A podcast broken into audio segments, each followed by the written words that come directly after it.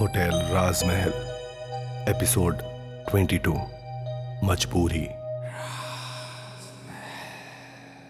अपनी हवस में डूबा डायरेक्टर संजय दीवान, अपने सामने बिना टी शर्ट के खड़ी जानवी को देखकर उसका दीवाना हो जाता है और उसे अपनी पैंट्स भी उतारने को कहता है। जानवी खुद को बहुत बुरी तरह से फंसा पाती है, लेकिन अपने सपने के चलते वो संजय के सामने हार जाती है। आंसुओं में डूबकर जानवी धीरे धीरे अपनी जीन्स पैंट भी उतार देती है। इस वक्त कहने को जानवी ने सिर्फ़ अंडर गारमेंट्स पहने हुए हैं, लेकिन इसके बावजूद भी संजय दीवान की वो काम वासना से भरी आँखें जानवी को पूरी तरह से बिना कपड़ों के देख पा रही हैं। और उसकी आँखें सिर्फ़ और सिर्फ़ जानवी को लगातार घूरती जा रही हैं। और फिर अपने निगाहों से मन भर देखने के बाद संजय दीवान जानवी से कहता है, अब घूमकर एक चक्कर लगाकर दिखाओ मुझे। मैं पूरी तसल्ली के साथ तुम्हें देखना चाहता हूँ कि मेरी एक्ट्रेस काव्या हर एंगल से कैसी नज़र आती है। चलो, स्टार्ट. अपनी आँखों में नमी लेकर जानवी धीरे धीरे गोल घूमती जाती है और हर एंगल से संजय की हवस भरी निगाहों का दम्ब सहती जाती है। लेकिन फ़िलहाल इस वक्त उसके पास कोई और ऑप्शन भी नहीं है, क्योंकि उसकी मजबूरियाँ, उसकी इज़्ज़त के आगे शर्मसार है। वहीं जानवी को देखते हुए हल्की सी सिस्कारी भरकर संजय कहता है वाह, क्या बात है, क्या बात है। और अब जरा थोड़ा मेरे नज़दीक आओ। जानवी थोड़ा डरते डरते आगे जाती है। तभी संजय कहता है, आओ, मेरे थाइस पर बैठ जाओ। जानवी चौककर पूछती है, जी सर? हाँ सीन है ऐसा। चलो कम ऑन आओ। और आकर पर बैठो। आओ, बैठकर दिखाओ कि कैसे बैठते हैं। वहीं एक और दरवाजे पर मौजूद विशाल ये सब देखने की कुव्वत नहीं रख पाता और वो अपनी नज़रें झुका लेता है और दूसरी तरफ़ देखकर सोचता जा रहा है कि इतना बड़ा डायरेक्टर कहने वाला खुद कितना घटिया इंसान है। वही जानवी खुद की नज़रों में गिरकर भी संजय दीवान की थाइस पर बैठ जाती है। वही संजय अपने गटर से भी ज़्यादा गंदे हाथों से जानवी की पूरी बॉडी पर अपने हाथ फेरने लगता है और लुक टेस्ट का नाम देकर अपने उन्हीं हाथों से जानवी के शरीर का हर हिस्सा नापने लगता है और वो कहता जा रहा है, देखो जानवी, हम दोनों को एक दूसरे के नज़दीक आना ही होगा। जब तक एक डायरेक्टर और एक एक्टर की बॉन्डिंग अच्छी नहीं हो जाती ना, तब तक किसी भी फ़िल्म का कोई कैरेक्टर निखर कर बाहर नहीं आ पाता है। It's a part of cinema and it's also called character study her actor को ऐसा करना ही पड़ता है। इस तरह से तुम धीरे धीरे कैरेक्टर के आर्क को समझने लगोगे। कैरेक्टर को कैसे बात करना है, उसके चलने का स्टाइल कैसा है, उसका बॉडी लैंग्वेज सब कुछ। कोई टॉप की एक्ट्रेस एक दिन में नहीं बन जाता। उसे शुरू से लेकर ही ये सब करना पड़ता है, सीखना पड़ता है। फिर चाहे वो मानसी कपूर हो या फिर परी तनेजा हो। और इतना कहते हुए, प्यार से हाथ फेरते हुए संजय दीवान कहता है, एक काम करो, ये जो कुछ भी पहना हुआ है ना, इसे भी उतार दो।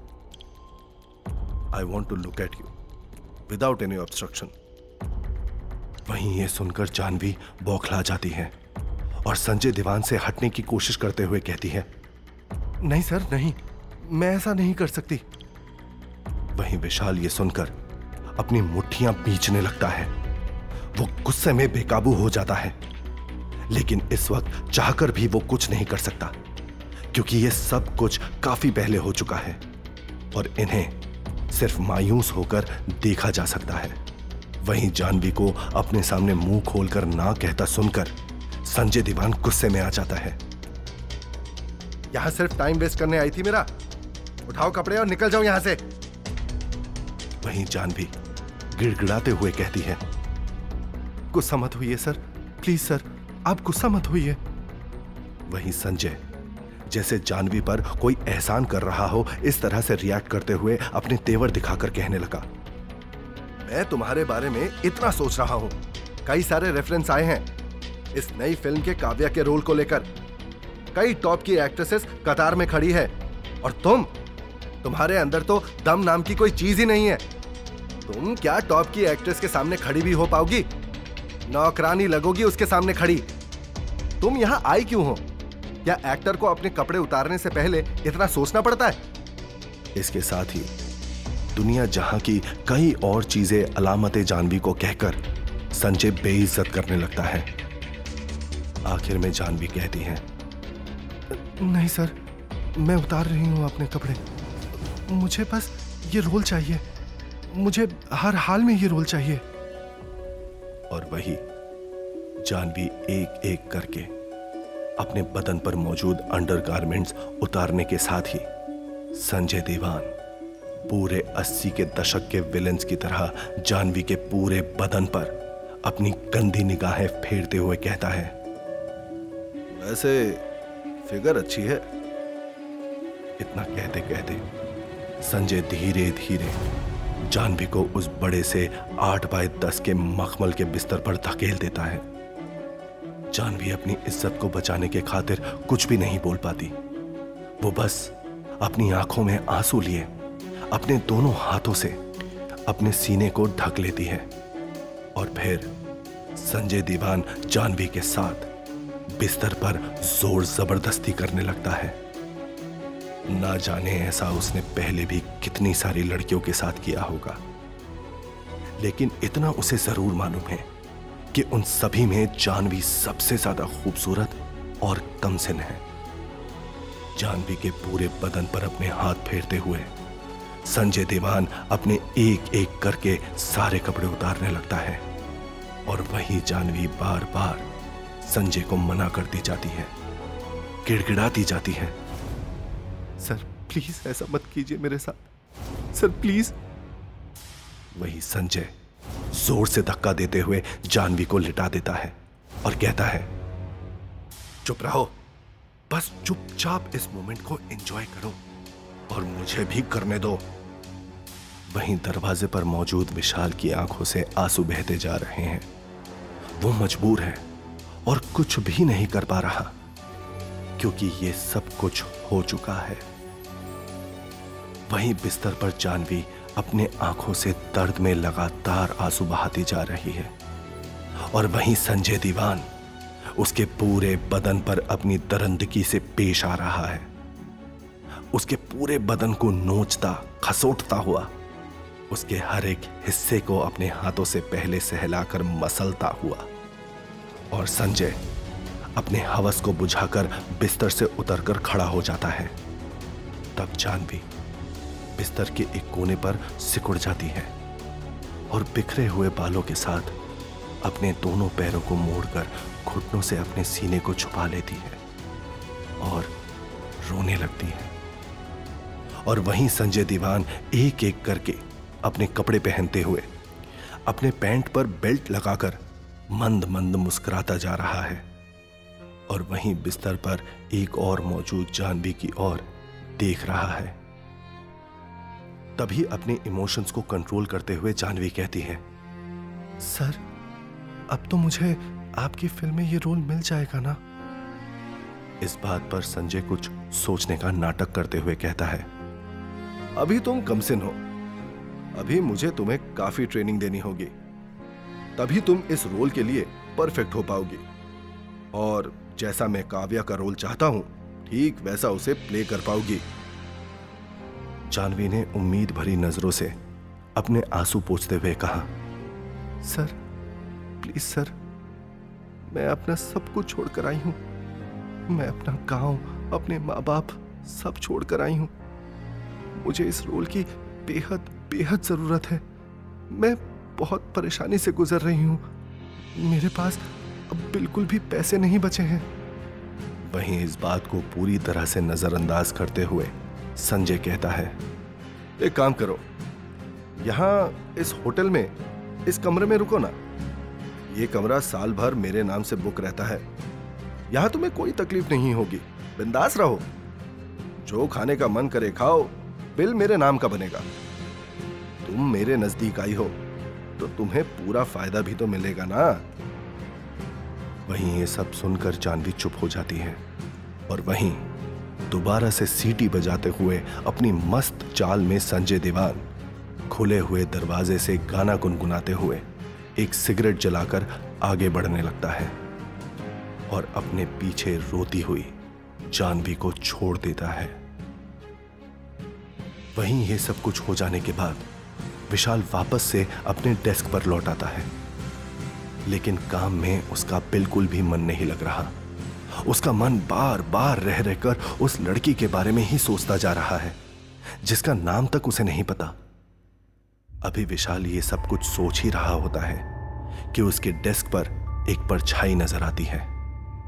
विशाल उस परछाई को देखकर थोड़ा सहम जाता है और तभी उसे एक ठंडी हवा का झोंका महसूस होता है, जो उसके आसपास किसी की मौजूदगी दर्ज करवाता है। लेकिन विशाल के सामने कोई नहीं आता।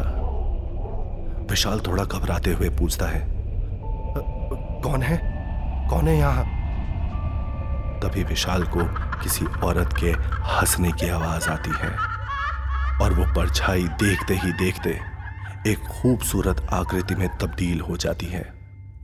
और वहीं ये आकृति पल भर में ही देखते ही देखते एक खूबसूरत लिबास में सजी धजी मल्लिका शेखावत बन जाती है। जो उस वक्त एक टक अपने आँखों में आँसू लिए, डेस्क पर बैठे विशाल को देख रही है। और विशाल अपनी एक जोड़ी नज़रों में हैरत लिए अपनी मालकिन मल्लिका की तरफ़ देख रहा है। मल्लिका ने अपनी मुस्कुराहट की खुशबू बिखेरते हुए कहा, बस, तुम्हारी यही बात तुम्हें औरों से अलग बनाती है। तुम्हारी यही बात तुम्हारे बारे में मुझे सोचने पर मजबूर करती है। तुम बेहद खास हो, विशाल। तुम दूसरों से बेहद अलग हो। विशाल अपने आंसुओं को पोछकर मल्लिका को देख रहा है। मल्लिका, जो हमेशा की तरह खूबसूरत लग रही है। लाल सितारे जड़े कपड़ों में बिल्कुल परी जैसी। उसकी आँखों में चमक ऐसी है, जिनमें किसी को भी डूब जाने का दिल करेगा। लेकिन विशाल, इस वक्त डूबने को नहीं। उन अधूरी, अपनी इच्छाओं को तड़पती, आत्माओं की मुक्ति के बारे में सोच रहा है। वहीं मल्लिका प्रशंसा भरी नज़रों से विशाल को देखकर कहती जा रही है, विशाल, किस सोच में डूब रहे हो तुम? मुझे सब पता है। मैं जानती हूँ तुम्हारी तकलीफ़।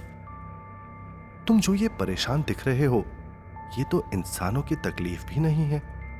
सिर्फ़ मुक्ति तो तड़पती आत्माओं की तकलीफ़ है। लेकिन फिर भी, तुम इन सभी आत्माओं के बारे में इतना सोच रहे हो? इसीलिए मुझे तुम पर इतना प्यार आता है। काश, विशाल काश की मैं एक इंसान होती तो शायद मेरी और तुम्हारी एक मोहब्बत भरी ज़िंदगी होती। मेरी आत्मा हर बार बार बार तुम्हें देखकर सिर्फ़ यही एक बात सोचती है। विशाल ये सुनकर अपनी हैरान नज़रों से मल्लिका की तरफ़ देख रहा है।